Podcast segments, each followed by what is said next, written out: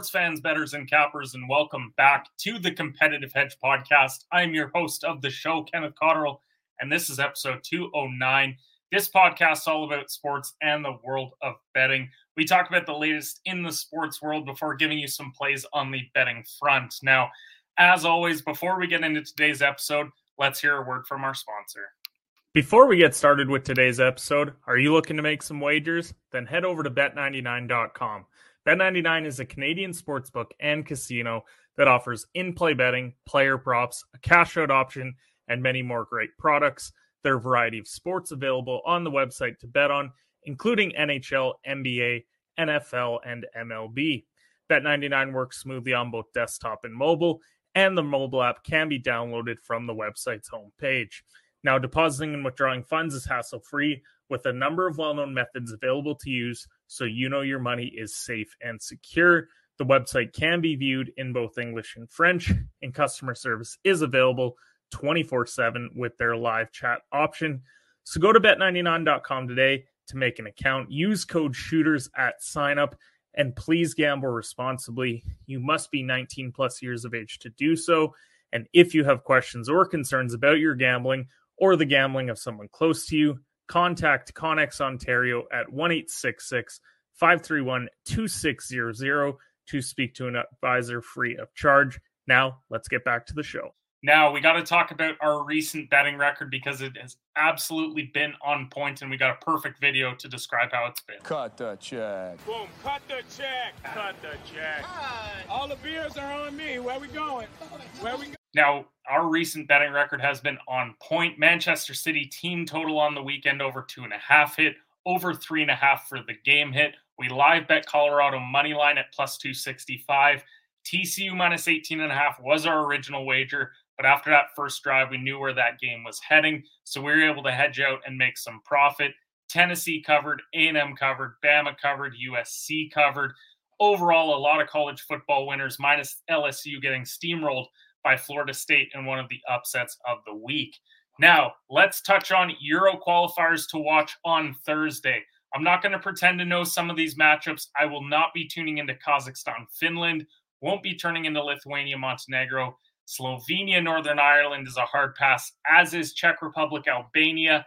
And Poland, Faroe Islands was one that we really looked at, but we're going to stay away because of the number. And speaking of a number that's huge, Denmark versus San Marino. Denmark is minus 20,000 to win this game. So the spread is really gross. When you look at an over two and a half at minus 1,200, they're expecting this to be in the four or four and a half goal range. I think that still is playable. I don't think that you play the spread because San Marino, they always have the potential to score a goal. I don't see it happening for a nation this small, but I think if you can get the over four and a half goals, I think there's a ton of value to be had there. Netherlands and Greece is one that's probably the matchup of the day. Minus 225 Netherlands are at home. Now, the Greeks are not what they once were. They're not the 04 Euro squad. They are much weaker, but they sit second in the standings regardless. And part of that has to do with the fact that Netherlands has only played two games, and their goal differential is not in a great spot after their 4 0 loss to France to open things up. For me, though, they're still the second best team in this group. Minus one and a half is plus 125 if you're feeling spicy. I think the over two and a half goals is the way to go at minus 125. It's a little bit more conservative, but still playable at that number. And then you got France versus Ireland, a fun matchup here, minus 475. So, again, a huge spread for this one. Keep an eye on what this France team looks like. No Varane likely for them. Still got guys like Pavard at the back probably Mbappe up front, Giroud, Griezmann, the team that went to the World Cup final just last year. But I would keep an eye on this one. I think you could get a nice France number if the game starts out a little bit slow. Moving on now, let's look at Thursday night football and the big news that came out today Travis Kelce hyperextending his knee at practice. I am treating it as though he is not a go for this game. I think the Chiefs can win without him. And I don't think that Andy Reid wants to risk him week one. They've got Super Bowl aspirations, and trying to throw him out there after an injury in practice, I don't think is a wise move. I think the Chiefs are going to take their time bringing him back. And it's also when you look at this spread, six and a half is what it's been at for weeks. Now it's down to five and a half.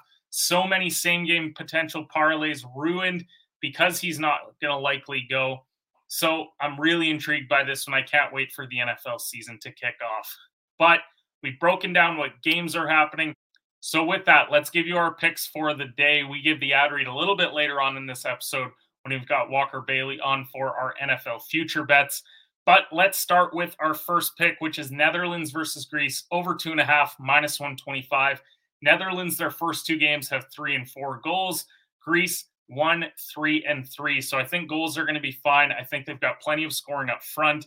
You've got guys like Depay for Netherlands, Bakasetas for Greece. I think we see both teams score, and we'll see if Netherlands takes care of business at the Philips Stadium in Eindhoven. I think it's one that could potentially decide who's going to advance in this group. I'm also going to play Kansas City team total under 29 and a half at minus 115. Historically, the Chiefs have not actually done the best at home. It's not that they don't win, they just don't go over as much as they do in other places. I could maybe see them struggling a little bit early on. Mahomes tends to lean on Kelce out there in pivotal spots in the game. I still see the Chiefs winning, maybe in the 28 to 21 or 28 24 range instead of the 31 or 35 points that I thought they were going to put up earlier in the week. But as I said, keep on listening. We got Walker Bailey on to do a full future bet preview, predictions for the NFL season, and a whole lot more. Now let's head over to part two. Welcome back to the Competitive Hedge Podcast, and we are here to preview the NFL season from a betting perspective. I couldn't think of a better guy to have on than my fellow degenerate over at the Off the Ball Network. He's the co-host of Field Stormers podcast. Walker Bailey. Walker, how you doing today? Doing really good, man. We're three days out from NFL football. Week one of college is in the rear view now. So, well, it'll be in the rear view this time tomorrow morning. Got one game left, but most of it's in the rear view. Um, yeah, so, it's just so good to be back. Well, well, let's uh let's get your pick for tonight, Clemson Duke. Where where are we going with this one? What's your favorite for that game? I took under 55. I think both I mean, both defenses have a ton of starters back. They should play well. Clemson has to go on the road, which will make it a little bit more difficult for their offense. Uh, with the new clock rules, I think both teams are going to be a little bit slower tempo. Although Garrett Riley's offense at TCU was pretty high tempo, I think it's just going to take a minute for Clemson to adjust. Uh, but I do think defensively they're going to be really sound. I'm not super high on Duke offensively this year. I just think it's a game that ends up probably in the, you know, I think Clemson covers. So I think it'll be in the 35 17 range, which I think is uh, that's 52 points, gets us under 55. Fair. So you you're giving out a college play. I'll give it a CFL play for today. Argos on the road minus six, seven and a half, playing Hamilton. Chad Kelly, who Walker knows, uh, I think that he's going to have a really big game in that game in Hamilton. We'll check back in a couple days because we're recording here on a Monday. Episode goes out on Wednesday. We'll see if we are geniuses or whether uh, whether we came in with the wrong leans. So let's start with our NFL future bets discussion. That's where we're going to give out some of our favorite plays for the entire season as far as future bets go. Now, most of mine are player prop related. I haven't really dove into my regular season over under win totals yet. The only one that I've really looked at from that perspective is I've seen that Arizona's at four and a half, which I actually like the under there because I don't see a scenario where Kyler actually plays this year. I do think that he's going to have not see the field. We're going to see Arizona. I know that Dobbs is there now, which gives me actually a little bit less confidence that they're going to go under because I think he's better than what McCoy was. And clearly Arizona did as well because McCoy's no longer there. But under four and a half is where I like on the regular season win totals. Walker, have you seen any lines there that you like? And if not, then what's your first one that you like for the year? All right, we'll start. We'll start down in my neck of the woods. I took the Atlanta Falcons to win the NFC South plus two fifteen. Um, New Orleans is probably a deserved favorite here at plus one hundred oh five. Uh, with Derek Carr coming in, you know the defense is going to be pretty good, but I'm pretty sure that their leadership and Dennis Allen is bordering more on incompetence than it is above average head coach material. Uh, it's a favorite that I'd love to try to beat. I think Atlanta's got a lot of weapons offensively that uh, that I'd like to back. Uh, I'm not super. I'm not super sold on Ridder, but I think the run game is going to be good. They're they're really good up front. Bijan Robinson's going to be a weapon in more ways than one. Drake London's been really, really good. It's just been under the radar since the Falcons haven't been good. So I think it's a Kyle Pitts is also really, uh, really good. So I'll take I'll take the Falcons to win the NFC South. I think you're going to get a lot of people trying to convince you that Carolina's the team to back with a rookie quarterback in Bryce Young. uh, and some weapons there. But in the real in reality, if Carolina to were, were to compete in this division, you're counting on Bryce Young to be a really good quarterback as a rookie, and you're counting on guys like Jonathan Mingo to step up and be legit NFL wide receivers as rookies. So I'm more I lean more towards going to the dudes who have been in the league for a minute. I think NFL games are one on the line of scrimmage. Atlanta's offensive line is really good. They'll do enough defensively to stay in games. I think they're going to be able to score points. So uh, I took the Falcons plus 215, one unit to win the NFC South. I'm also with you on the Falcons for NFC South. Now, we didn't get around to an NFC South preview, and quite honestly, I think it's because I didn't care that much about the NFC South because we chatted about this before we went live that I think that doesn't really matter who wins the South because end of the day they're probably the we'll call them the four seed in the NFC because I think there's other divisions with higher win totals. And that means that you're probably facing the winner of Dallas and Philly of the NFC East. I don't see a scenario where either of those teams lose against an NFC South team. So that's why I wasn't too concerned about the division. Now, Falcons wise, I like what I see from them heading into the year. Ridder at entering year two. Same with Drake London. We saw that he was one of the best rookie wide receivers. Kyle Pitts, let's hopefully get him going, especially in the red zone. Touchdowns wise, he has not been there very much. Um, Allgeier, he's been he's been fine getting yard. He's been fine getting yards. He just hasn't been able to get across the goal line. Like it's it's been weird. Yeah, and then you've got Bijan, you've got Allgeier. Um, I just think that that's a very good offense that has a good offensive line. It's going to obviously depend on how Ridder plays, but I think he did enough last year to to tell me that he's going to be solid this year. And and the defense I think is going to keep them in games. I'm not crazy about a division when you're looking at Baker Mayfield, Bryce Young, Derek Carr, and Desmond Ridder, but I think Ridder might be top two in that division as far as quarterback play goes this year. So that's why I'm leaning. That running back, that running back room is loaded, man. You've got Bijan, Tyler Allgeier, and then everybody's forgetting that Cordarrelle Patterson's still on that roster. So yeah, like they've got it, they've got a bunch of dudes, uh, and Cordero gives you a level of like if the offense is struggling, like he can always be on special teams and make plays, and that's something he enjoys doing. So uh, you don't have to like worry about him like you know getting an attitude and wanting to leave the team or something like that. Shout out. Not to worry Mariota. about him being Marcus Mariota is basically exactly. Shout out Marcus Mariota. Shout out Marcus Mariota. Really loved him on quarterback for the limited episodes that he was on before he left the team. Now, yeah, there's one that I actually I really like, and I think it's because the NFC is so down. I like NFC East to win the Super Bowl at plus 400, and by that logic, I'm I'm getting Philly and Dallas as much as I think the Giants could be a six or seven seed playoff wise, I don't see them as real Super Bowl contenders.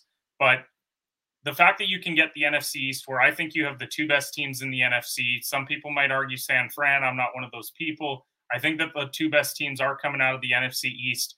And so you're basically betting on, I think they get to the Super Bowl. And then after that, we'll see who they play. Maybe you get Buffalo, who hasn't been in a Super Bowl in a very long time. Maybe the Jags sneak through, haven't been in a Super Bowl ever. Maybe it ends up being the Bengals, who went to the Super Bowl a couple years, but do they have the top to bottom roster to beat Philly or Dallas? That I'm not sure of. And if it's the Chiefs, maybe the Eagles or Dallas can break through and win that Super Bowl. But I just think at plus 400, you're getting both of those teams and then it's an absolute dogfight out in the AFC. So I really like that one. What do you think of it? I think it ties into one of your futures that uh, we've been talking about, and I wore the sweater knowing uh, where you were going with this one. Yeah, I I actually I actually basically played the same except subtracted Philly out of the equation. I played Dallas outright, fourteen to one to win the Super Bowl. Um, you know, I think that they're at worst the third best team in the NFC, depending on how you feel about San Francisco. I have them as the second best team in the NFC and not that far behind Philadelphia. So I think you're basically free rolling this bet into the divisional round of the playoffs at absolute worst. Um, and I think then you're sitting with a 14 to 1 and you're playing a team that you would probably either consider inferior or at worst or equal to. You're basically asking them to win one playoff game. If you get that 14 to 1 into the NFC championship game, you basically have a lot of decisions that you can make. You can hedge it out, you can ride it. If Philly gets upset for some reason, uh, at home in the playoffs, then you know you can handle that. This is also all assuming that Dallas is a wild card team. Like I don't think it's impossible to think that they could win the division. And if they win the division, they're the one seed in the NFC. You're not even playing until the divisional round, and then you only need one playoff win. All and at home at Jerry World against the lowest seeded team remaining in the playoffs, all just to get to a place where you can hedge out.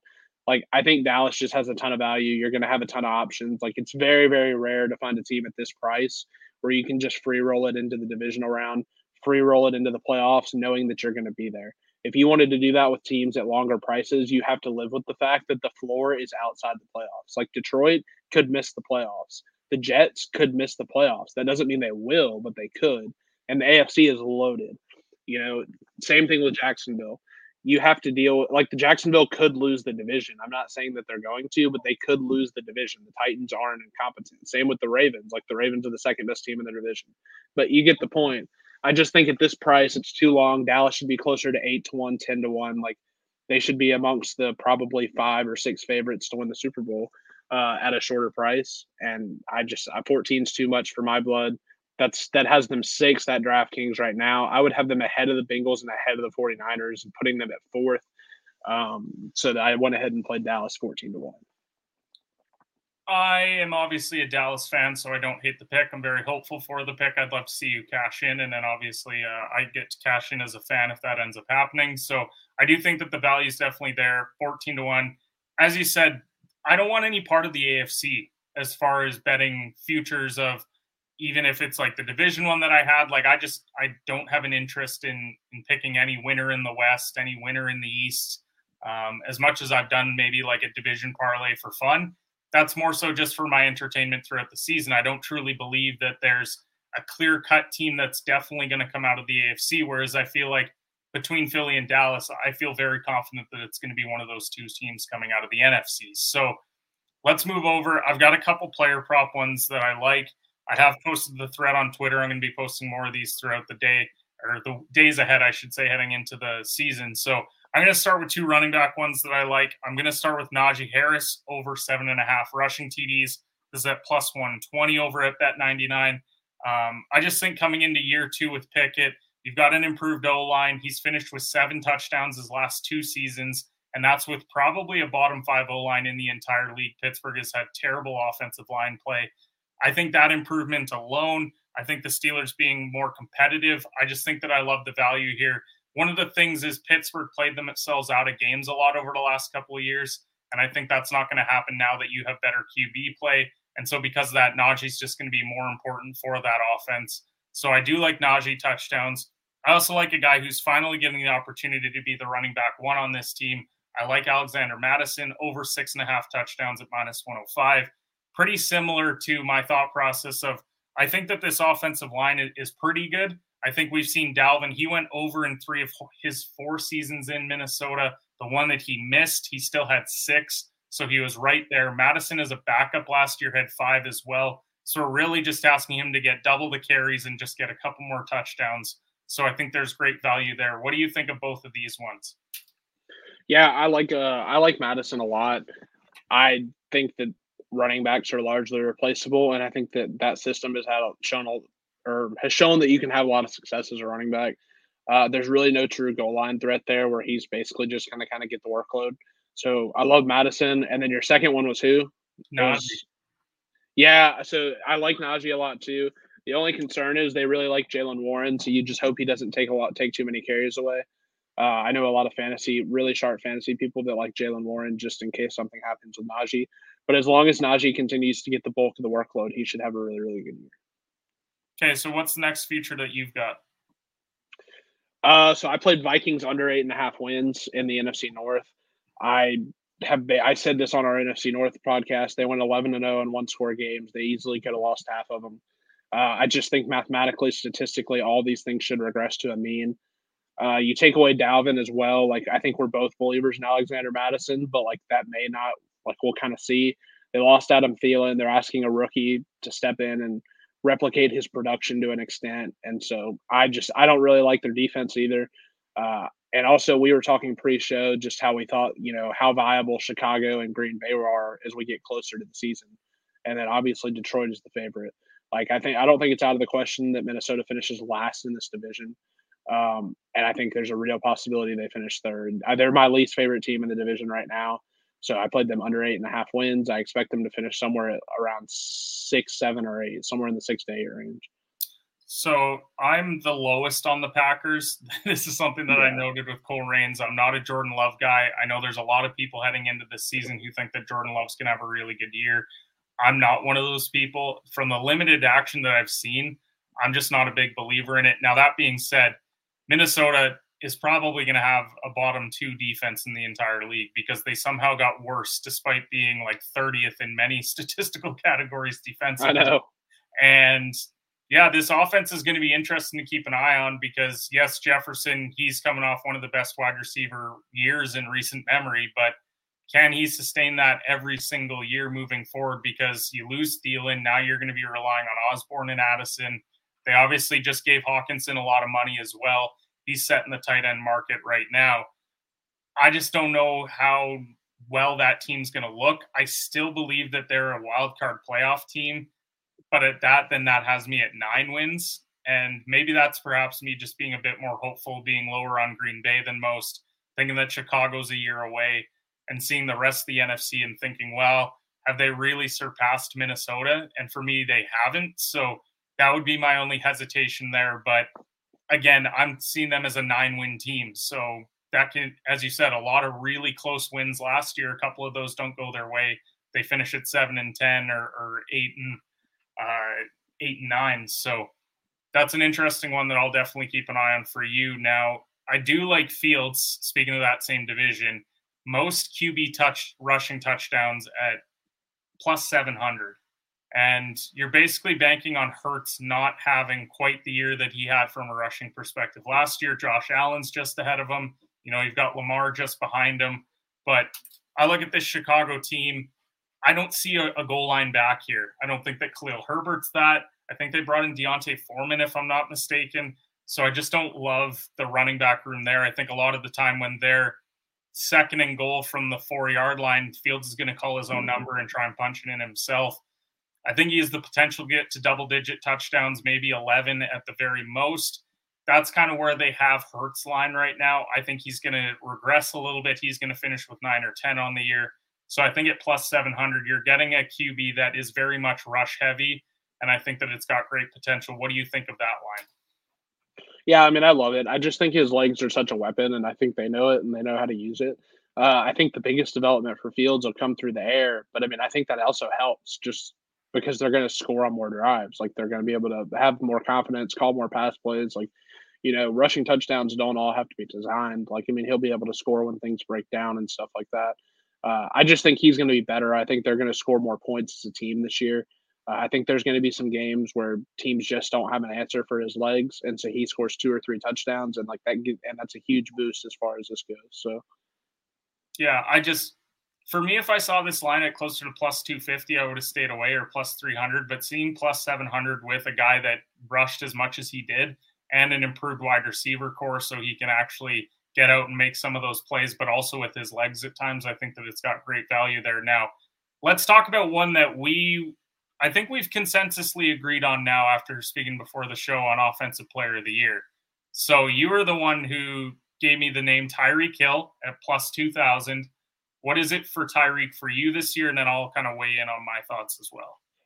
Yeah, I mean, we talked before the show. He missed some games last year and still had 1,710 yards. I think it was like eight touchdowns. And so, like, that's obviously a really elite year for a receiver. Tua missed a lot of games as well, and he still found ways to play well. So I think a lot of this with Miami, just in all senses, is banking on Tua's health. But I think if the Dolphins are good and the Dolphins get in the playoffs, that means that Tyreek kind of had a monster year, and he is probably going to have a monster year regardless. So I think if he, you know, if the Dolphins get in the playoffs and he has, you know, 1,900 yards and 10 touchdowns, which is just a slight upgrade from last year, then I think you're right there. Like, I mean, I think you're right there in terms of uh in terms of an offensive player of the year caliber player. And so 20, 20 to one for 20 to 1 for that type of player who's going to have that type of production. You know, Justin Jefferson won it last year with 1,809 yards and eight touchdowns. Like Tyreek Hill wasn't that far off of that last year. He was only about 90 yards short of that production last year with all of the mitigating circumstances that I just described. So I think that Tyreek Hill has got a lot of value in terms of offensive player of the year. Um, I just think a healthy Tua is going to make a world of difference. And I, so I think 20 to 1's too much value there. I think the Dolphins, I've told you, maybe I didn't tell you, but I think the Dolphins have the most value in terms of winning the AFC East. Like I think that's a team that can win the AFC East. I think it's a team that is going to be good enough to represent the AFC in the Super Bowl. Um, theoretically, like I'm not picking them, but I think they're going to be good enough to be in the conversation. And so that puts Tyreek Hill firmly in offensive player of the year discussion at 21. I think that's the thing when I'm looking at offensive player of the year. So I had Jefferson last year plus 1600. It was probably my biggest future win. My thought process was plenty of opportunity in that offense. New head coach. I just thought that the offense was going to pop a lot more, and it did. Jefferson was a big reason why. When I look at Miami, I think they're good enough on both sides of the ball to be a playoff team this year. Um, I would have them probably as second in the division, just ahead of the Jets. But when I look at the other guys that are up for the award, Ja'Marr Chase is the the favorite right now at plus eleven hundred, and I think the big reason for that is some of the guys behind him have already won this award. But I think it's been long enough since Tyreek won it that we're we don't have that voter fatigue that you can see at times. And I think that, as you said, he missed time last year and he barely missed Jefferson's yards. And we were talking about how incredible Jefferson was all year. And it's like Tyreek was right there. And so if yeah. he plays a full year with a healthy Tua, I just think that the that's the best value on the board at plus 2000. I was debating Nick Chubb, he's plus 1650, but the issue that I have there is that I don't see Cleveland being a playoff team. And for me to be offensive player of the year, you have to be on an explosive offense. I don't think Cleveland's going to have an explosive offense this year, which is why I stayed away. I wasn't overly impressed with how Deshaun Watson looked late in the year last year. And I know that Chubb's a running back, but I think that that means that the defense is going to be able to stack the box a little bit more if Deshaun doesn't upgrade his play like we saw him play in Houston. Now, any other future bets for you when it comes to yeah, the other one, the other one total that I really like, and I'm going to sprinkle on this team to win the division as well. God help me. Um, is the Denver Broncos. I am taking them over eight and a half wins. I think it's really telling. I think the line's telling a story. Uh, they finished five and twelve last year on a preseason seven and a half win total. You come back this year with a new head coach and Sean Payton. The the preseason win total is eight and a half with no juice either way just even money. I think a lot of your, I think a lot of square knowledge, public knowledge will tell you, hey, this team won five games last year. Russell Wilson looked cooked. Um, we're going to take the under. I really think that, I really think that the damage that Nathaniel Hackett did with that organization is like it's incredibly understated. Like he really is genuinely just not very smart as far as, or he was just not equipped to do the job. Like he was not good at it. And so Sean Payton comes in where we know he's incredibly good at this. His scheme is going to score points. He's always found ways to score points in this league. Um, so I think I think that they're going to be over eight and a half wins. That shouldn't be bad. They should be. They're going to be playing a last place schedule this year, so the schedule shouldn't look too too difficult. Um, I think they're going to be able to find nine. I think they'll be in playoff conversation. I have them in the playoffs. I think that if they if someone's going to step up and take the Chiefs crown in the AFC West, I think it's them because you know they're going to play defense. It's a hard place to win at Mile High, and you're going to have bad teams coming to Mile High as well as divisional opponents. Um, so I think that with the I they're also my favorite week one wager. I'll say that. I think they're going to blow the Raiders out in week one. Not close. I think they make a statement week one, and we kind of talk about the Broncos going into week two as a playoff contender. So I'll say it now, so that way we can. So when it comes up on overreaction Monday next week, then nobody can say that they said it before me. Um, so I'm sprinkling on them to I'm sprinkling on them to win the win the AFC West. And when I say sprinkling, I mean literally like a tenth of a unit. Um I mean a tenth of a unit. Like I'm really, really not um I'm really, really not going to overexpose myself to the Broncos. But I do think that if you want good value in a division winner that's not maybe one that's getting talked about as much, because while I bet Atlanta, like that's it's not a square play, but it's one where I'm not going to be the first person that's told you that Atlanta is a good bet to win the division. Um, but I probably am the first one telling you to bet the Broncos. So I would go in. I'm trying to find a price real quick. Uh, six to one to win the division. I don't think it's crazy. Um, if someone's going to win it, not name the Chiefs. I think it's I think it's Denver. A lot of people are going to tell you this is the year the Chargers break out, but it's a new system.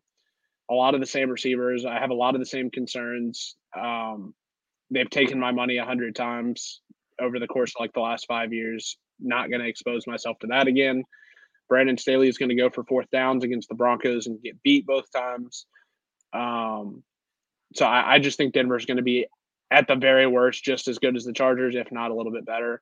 So I'll take six to one with the Broncos.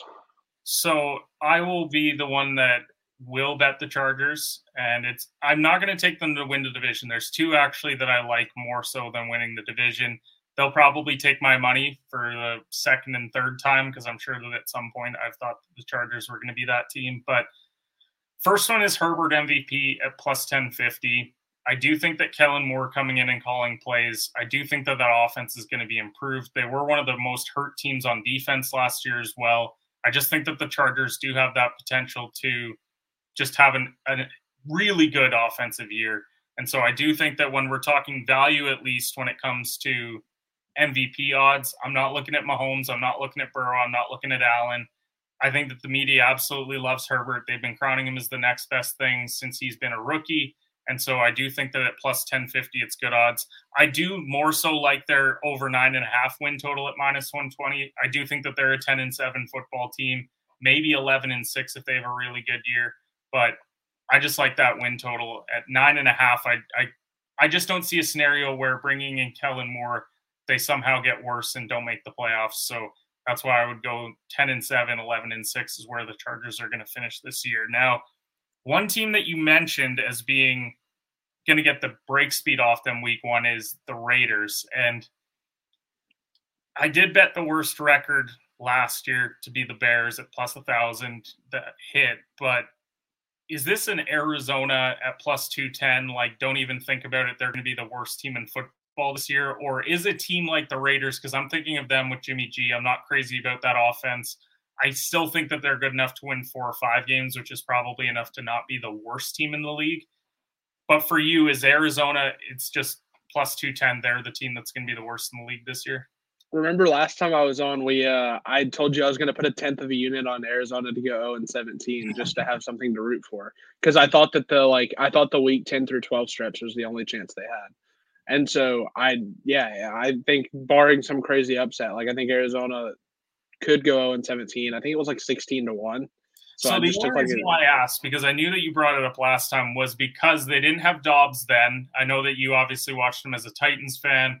He's going to be their starter until Kyler maybe comes back, and Colt McCoy is not going to be there. So has that changed at all for you, or are you still on the 0 17 train potentially happening? I yeah, I'm still on it. Like, and they may not go oh in 17, but they're gonna be like at three and 14, I think, at the like at the best. So I'm still all in on it. Okay. Sticking with it. All right. I, I had to get your thoughts on that because I knew that that was something that we chatted about last time. I keep trying to find a reason to bet someone that isn't Arizona, and I just can't get myself to do it. I probably won't bet it because a future at plus 210 on something like that. Jimmy Jimmy G also Jimmy G also does present like somewhat of a floor.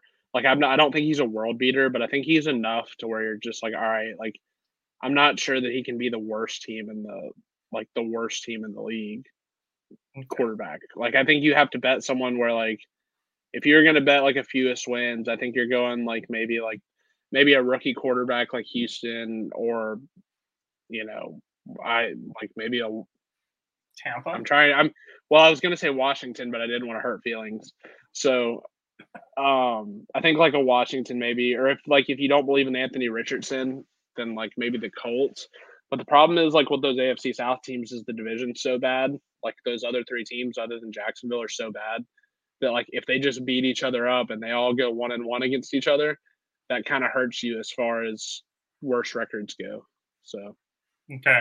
So I think we've covered a lot of future bets here. Let's talk about who's going to be the playoff teams this year. So let's start in the AFC. Division winners for me. I as much as I want the Chargers to win the division, I don't think realistically they will. I think it's Kansas City, I think it's Cincinnati, Buffalo, and Jacksonville. What are your four division winners in the AFC? In the AFC, I'm going to take Miami, Cincinnati. I didn't want to do that. Uh, Jacksonville, and then Kansas City.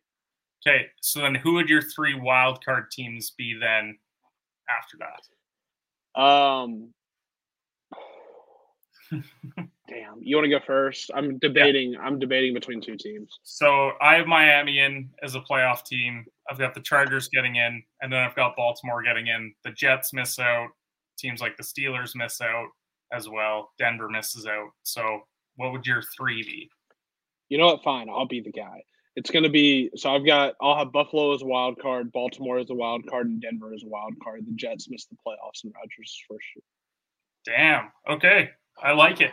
I think that uh, I think that the potential's there. Everyone's very low on Denver, but Sean Payton coming in, I think that that could be a vastly better looking football team because I think Nathaniel Hackett was just a very bad head coach. It's just show, but this just goes to show you how good the AFC is at this point, man. Like, you know, you really like. I mean, we had a hard time there, and that's a like either way, whether Denver gets left out, whether the Jets get left out, you know, whether it's the Dolphins maybe that miss, it just shows how thin the margin for error is going to be with all these good teams in the AFC.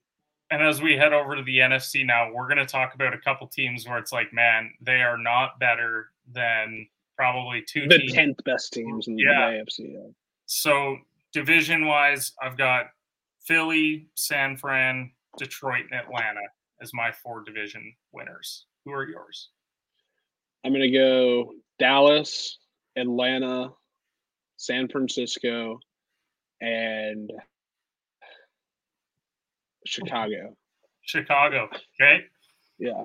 Your three playoff teams that don't win the divisions in the NFC are Philadelphia, Detroit, and the Giants. See, even as we get into this, I'm looking at some of these teams and I'm like, man, it's a shame that they're going to get in. Actually, I'm going to flip it Philadelphia, Detroit, and the Packers. Okay. So I just basically picked. I just I just picked here on this very show for the Vikings to finish last. Yeah, because I put because I put the Bears as the division winner and put the Packers and the Lions in the playoffs. okay, I'm gonna have Minnesota making the playoffs. I'll have Dallas in, and I'll have the Giants in. I think that Seattle will probably be eighth and then Chicago and Detroit right behind them. But all right, we'll we'll have some fun, and we'll have some fun. I'll even give you a playoff game prediction.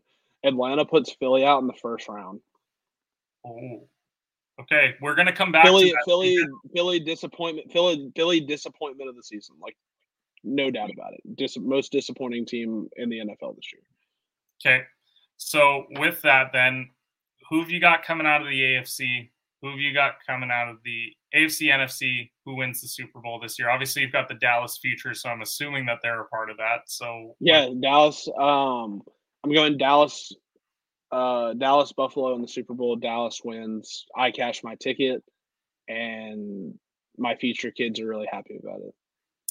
I have Buffalo and Philly in the Super Bowl with Buffalo winning their first Super Bowl. I think that this is a big Josh Allen redemption year everyone was so high on Buffalo last year, and I was one of those people. And then they didn't deliver. I think that they finally do this year. Although I do think that the road for them to get there is they really need Kansas City or Cincy to put each other out or one of them out. Because if you have to go through both, then I just think that that's so daunting in the AFC. So let's go over now. Let's do our last call pick segment. This is where we give out.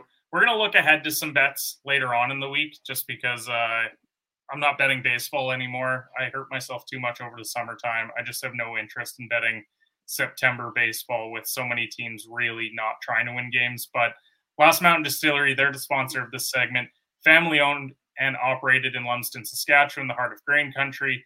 The first micro distillery success lies in their commitment to producing high quality handcrafted spirits. Their craft distilling process brings out the full flavor of the grain and leaves a smooth finish unlike any other.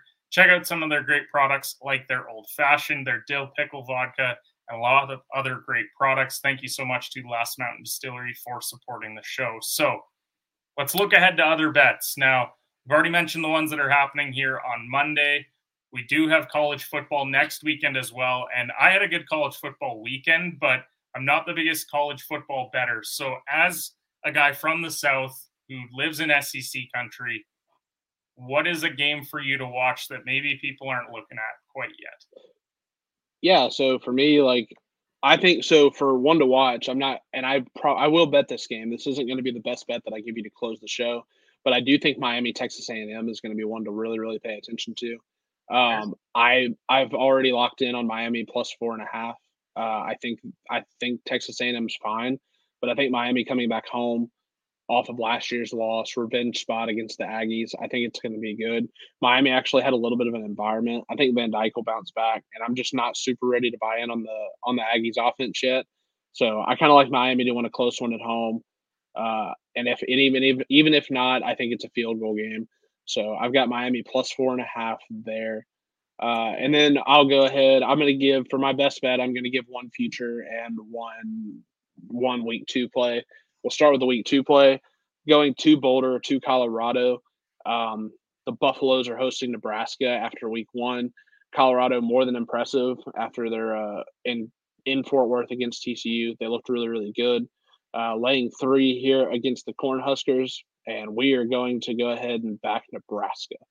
Taking the Huskers to beat the Buffaloes. Uh, I went ahead and took the three points. I fully expect them to win this game outright. I think that uh, with the head coach or with the offensive play calling upgrade, you go from TCU to Nebraska. Colorado couldn't stop the run; they were light up front. Nebraska is not only going to be more physically imposing than TCU was, but but they're going to commit to the run game and stick with it, knowing that Jeff Sims is going to have trouble with turning the ball over. Uh, I fully expect them to be able to run the ball all day. I think that leads to a run like a really really shortened game in terms of clock uh, which is going to hurt uh, the Colorado offense with how fast they play. I think Colorado's defense is going to be on the field for a lot of that game. Uh, I think Nebraska wears them down with their size, their physicality. They win a close game. I took Nebraska plus three. It actually is a two unit play for me. I I love Nebraska. I ordered a Nebraska hoodie. I'll be wearing a Huskers hoodie during the game. I'm fully in on Nebraska. Also, I tweeted it I would just buy Nebraska stock now. Like I think that's going to be a team maybe next season you want to look at in futures markets.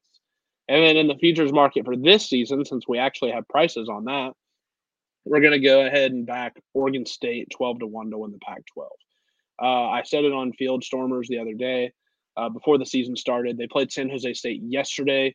They covered the 16 and a half on the road and won 42 to 17. DJ Uiagalelei uh, looked really good. Five total touchdowns. The Clemson transfer. Uh, Damien Martinez was really good on the ground, and the Beavers are always going to play good defense. Uh, it's a loaded conference. 12 to 1 is too long for the team that's probably going to play the best defense in the league. And now, without divisions, they don't have to beat any specifically head to head. They just need to finish in the top two of that conference to get to the conference title game, which gives us a which gives us a shot in terms of in terms of hedging out uh, once we get to the conference title game. You're going to have key games on a Friday night at home against Utah, and a key game at home against Washington, and a key road trip to Oregon. But other than that, you get road trips to Colorado, Cal, and Washington State, who I would consider, even after the week one, I would still consider those to be three of the worst teams in the Pac 12. So your road games are not too difficult outside of Oregon, which is a rivalry game all of your big games are going to be in Corvallis, and you're going to have a, a, good defense, a good run game, and a quarterback you can trust, and a coach that you can trust. So 12 to 1 is too much for me. Uh, I played Oregon State 12 to 1 to win the Pac 12. Okay. Interesting. Nebraska. I don't think that you're going to see a lot of those tickets, but. Oh, I saw the stat before we started the show.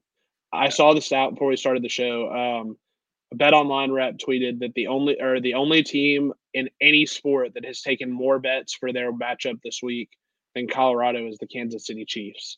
It's Kansas City Chiefs and then the Colorado Buffaloes against the spread.